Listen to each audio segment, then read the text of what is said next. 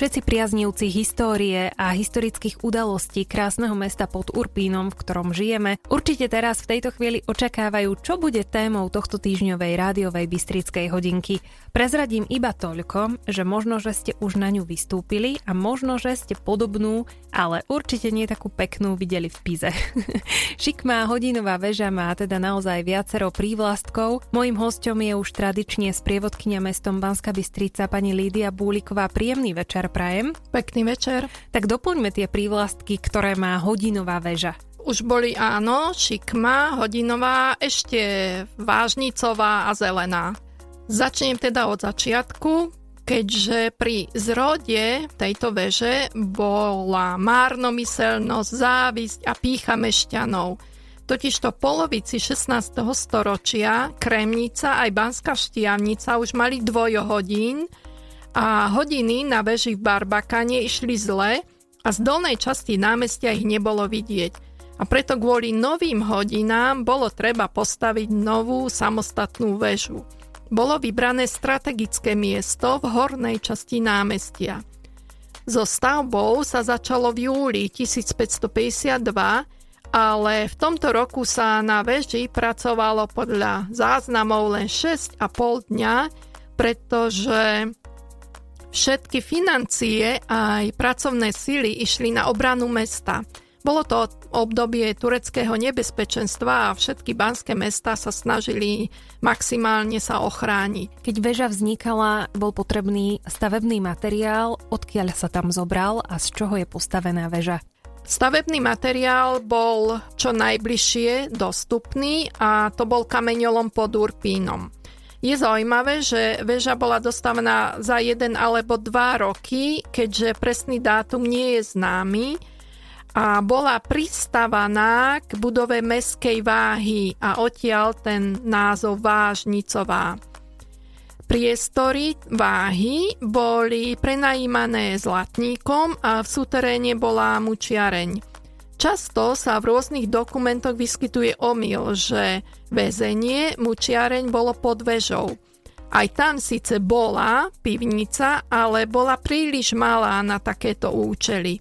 Mučiareň teda bola pod vedľajším domom alebo na prízemí veže. Aké funkcie primárne plnila šikmá väža v Banskej Bystrici? Väža plnila primárne funkciu nosiča meských hodín – Kvôli svojej strategickej polohe však bola zároveň aj strážnou väžou. Bol z nej priamy výhľad na neskôr postavené väže na Vartovke a Šachtičkách. No a rovnako ako na veži Barbakanu, aj tu bola stála strážna služba, ktorá mala za úlohu pozorovať nepriateľa a zároveň dozerať, či niekde nevypukol požiar. V zmysle protipožiarných štatútov mala stráž na veži smerom k požiaru vyvesiť červenú zástavu, to bolo cez deň a v noci lampáž. Na drevenú, pôvodne teda drevenú ochozu veže v prípade požiaru vychádzali mestskí trubači a trúbili na poplach. BBFM naše Bystrické rádio. Počúvate Bystrickú hodinku, dnes nám pani Lídia Búliková robí sprievod po šikmej veži.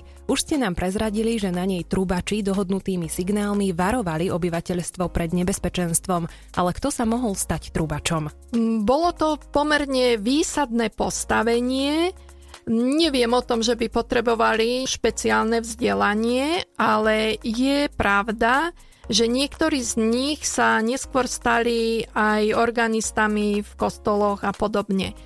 Treba tiež povedať, že tí trubači boli zvyčajne traja, jeden majster a dvaja pomocníci. No a okrem ohlasovania celých hodín hrávali napríklad aj na cirkevných slávnostiach, svadbách a iných príležitostiach. Majster dostával plat dve zlaté týždenie plus byt vo veži, palivo na kúrenie a tiež každé dva roky príspevok finančný na nákup nových šiat. V noci mali trubači v pravidelných intervaloch vykrikovať stanovené heslá, čím dokázali svoju bdelosť. No a vo všeobecnosti boli teda považovaní za vážených ľudí, za umelcov, A za všetkých spomeniem aspoň jedno meno a to Anton Julius Hiraj, ktorý sa neskôr stal aj organistom farského kostola Pany Márie. Spomínam ho preto, lebo v roku 1798 pri príležitosti návštevy uhorského palatína zložil bansko pochod. No a je to jediná zachovaná pamiatka svetskej hudby z tohto obdobia. V 18. a 19. storočí si tak mešťania mohli vychutnávať trubacké koncerty z Pavlače. A možno aj na pamiatku týchto trubačov sa dnes z veže každú celú hodinu ozýva pekná melódia. Po pesničke sme späť, dnes je témou hodinová väža. BBFM naše Bystrické. Počúvate Bystrickú hodinku. Dnes v nej dominuje turistami vyhľadávaná zastávka nášho mesta a to hodinová šikmá väža. V minulosti však vyzerala podstatne inak v porovnaní s tou podobou, ktorú má dnes. Pokračuje pani Lídia Búliková. Pôvodne bola nižšia, ako ju poznáme dnes. Aj strecha na nej bola klasická štvorhraná stanová. Prvá stavebná úprava sa robila už niekoľko rokov po stavbe a pripudli pri nej aj druhé hodiny. Práve hodiny sa opravovali najčastejšie a mali aj svojho samostatného správcu. Ten sa staral o ich nastavovanie a inú údržbu. Boli napríklad menené ciferníky, hodinové ručičky boli pozlacované a podobne. Zaujímavý ale záznam z roku 1573 o prestavbe hodín majstrom Fabianom zo slovenskej Ľubče. Tento si bol taký istý svojou prácou, že sa mestu písomne zaviazal nasledujúcich 10 rokov opravovať všetky prípadné poruchy bezplatne. Je to teda naozaj unikát, pretože pochybujem, že dnes niekde dostanete 10-ročnú záruku. Tak ako ste povedali, asi si bol naozaj istý tou svojou prácou a hlavne poctivou prácou. V tejto chvíli však by sme sa mohli dostať ku prestavbám veže, lebo vy ste načrtli, že teda väža naozaj v minulosti vyzerala inak a bola nižšia. Prečo sa prestavávala? Prestavovala sa hlavne kvôli častým požiarom. Napríklad v polovici 17. storočia bola o niečo zvýšená, drevená ochoza bola nahradená kamenou a väža dostala aj novú, trojito vyklenutú strechu z medeného plechu. Na veži bol umiestnený aj nový zvon, na vrchole ozdobná hlavica s koruhvou a hviezdou. Aj Matej Bell vo svojich notíciách uvádza, že väža bola oveľa elegantnejšia než pôvodná. Aj staré hodiny boli nahradené novými. A tieto boli prvé v meste, ktoré odbíjali nielen celé hodiny, ale aj štvrte. No a kým majster Fabian za svoju prácu dostal 33 zlatých, o zhruba 70 rokov neskôr hodinárskému majstrovi mesto za teda vybudovanie nových hodín vyplatilo už 291 zlatých. BBFM naše Bystrické rádio. V roku 1723 šikmá hodinová väža v meste pod Urpínom opäť vyhorela, čo malo za následok osadenie novej strechy. Pokračuje Lídia Búliková. Pri oprave je ale zaujímavé, že mešťania do kúpoly vložili pamätnú kroniku, Vtedy väža dostala aj novú strechu z medeného plechu, no a keďže meď oxiduje, tak časom získala strecha zelenú farbu a odtiaľ je ten prívlastok zelená. No a keď som pri tých požiaroch, tak opäť sme pri roku 1761. To bol požiar oveľa hroznejší, ničivejší než všetky predchádzajúce. Mešťania sa ale nevzdali a väžu znova opravili. Vtedy bola urobená aj nová baroková strecha, tak ako ju poznáme dnes. Bohužiaľ, oveľa ťažšia ako tá predtým, čo malo negatívny dopad na samotnú väžu, ako sa neskôr ukázalo. No a o 20 rokov prišiel ďalší požiar, ďalšie opravy. Keby sme tak mali pokračovať v tomto rozprávaní, tak mám pocit, že sa budeme stále točiť len o opravách a požiaroch. Zmenilo sa to niekedy a ak áno, kedy? To 19. a 20. storočie bolo, čo sa týka požiarov, už pokojnejšie, ale tam sa zase objavili iné problémy. V archívnych záznamoch z roku 1895 sa totiž to hovorí o praskaní a nakláňaní veže. Potom v roku 1920 sa na susednom dome v múri bez stien objavili trhliny. No a zasadla technická komisia, ktorá však skonštatovala, že praskliny nesúvisia s klesaním veže. Bol to ale veľký omyl. Na jar 1956 sa naklonenie veže už dalo aj vidieť voľným okom. No a toto naklonenie malo teda tri príčiny, jednak plitké základy, jednak preschnutie a zmraštenie podložia, no a zaťaženie strechov.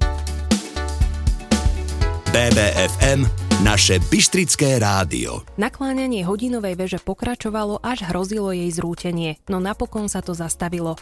Vďaka akým opatreniam a okoľko je šikmá väža odklonená od svojej osy, prezrádza hostka relácie Bystrická hodinka, sprievodkynia mesta Banská Bystrica pani Lídia Búliková. Prišiel rok 1959, bol to rok veľkých osláv 15. výročia SMP. No a úloha bola jasná. Buď sa za tri mesiace zabezpečí stabilizácia veže, alebo sa zbúra, aby neohrozovala účastníkov oslav. Tak sa obrátili na odborníkov. Renomovaný statik z Bratislavy navrhol postupnú šachovnicovú výmenu základov a ich prehlbenie. Keď sa však začali odkrývať základy, kameň sa drolil – a meracie zariadenie na veži ukázalo jej ďalšie nakláňanie. Statik zmluvu svoju, ktorú uzavrel s mestom na námestí, teatrálne roztrhal na znak toho, že on teda si nevie s tým rady. Vežu potom zachránil miestný statik, pán Senský. A to tak, že v mieste zbúraného mesiarského domčeka sa z boku do odkrytých základov zapreli štyri železničné zdvíhadla alebo hevery a tieto sa potom zabetonovali. No a naklánenie veže sa tak zastabilizovalo na dnešných 68 cm. Znamená to pani Búliková, že dnes už nemusíme mať obavy, že by väža sa nakláňala o ďalšie centimetre? Neviem, či našťastie, alebo bohužiaľ nie, ale áno, určite sa nenakláňa. To, už je to naozaj zastabilizované. BBFM naše Bystrické. Hodinová, šikmá či zelená, všetky tieto prívlastky patria veži na námestí SMP. Aké je jej využitie dnes, pani Búliková? Koncom tých 90. rokov sa pôvodné zalomené schodisko, ktorým sa teda vstupovalo na prvé poschodie, toto odstránilo a vľavo bol pristavaný ten malý objekt s rovnou strechou. Dnes je dole zmrzlina a hneď za ňou je teda vstup na väžu, ktorá je, ešte sme nepovedali, vysoká 34 metrov. Zároveň bolo vymenené aj celé vnútorné schodisko so 101 schodmi a tieto už majú miernejší sklon kvôli ľahšiemu výstupu. Najvýznamnejšou zmenou však bolo ale sprístupnenie celého objektu verejnosti a to asi zhruba pred desiatimi rokmi. No a musím povedať, že je to jediná šikmá väža na Slovensku, na ktorú sa dá vystúpiť. Slúži aj ako výstavná sieň, priestor pre väžové koncerty hudobníkov, ale hlavne ako výhliadková väža s novým už novým ďalekohľadom a jedinečným výhľadom na mesto a panorámu. Ešte pár slov možno trochu o architektúre, tak ako ju väžu vidíme dnes – keďže väža na fasádach má plošnú plastickú výzdobu s bosážou spodnej časti. Na ňu potom nadvezuje striedavé nárožné kvádrovanie až po nadstavbu veže. Bočné hrany sú zošikmené s pilastrami, ktoré nesú prelamovanú korunu rímsu. No a možno na úplný záver ešte jedna legenda, prečo je väža šikmá. Hovorí sa, že v noci nad vežou leteli anieli a krídlami sa zachytili o jej vrchol a preto ju vychýlili. Tak, veľmi milá legenda. Kto by chcel jej uveriť, tak nech sa páči, je to také rozprávkové. Ja ďakujem za pútavé rozprávanie o zelenej, šikmej hodinovej veži, ktorá sa nachádza na námestí SMP s prievodkyní mesta Banska Bystrica pani Lídii Búlikovej.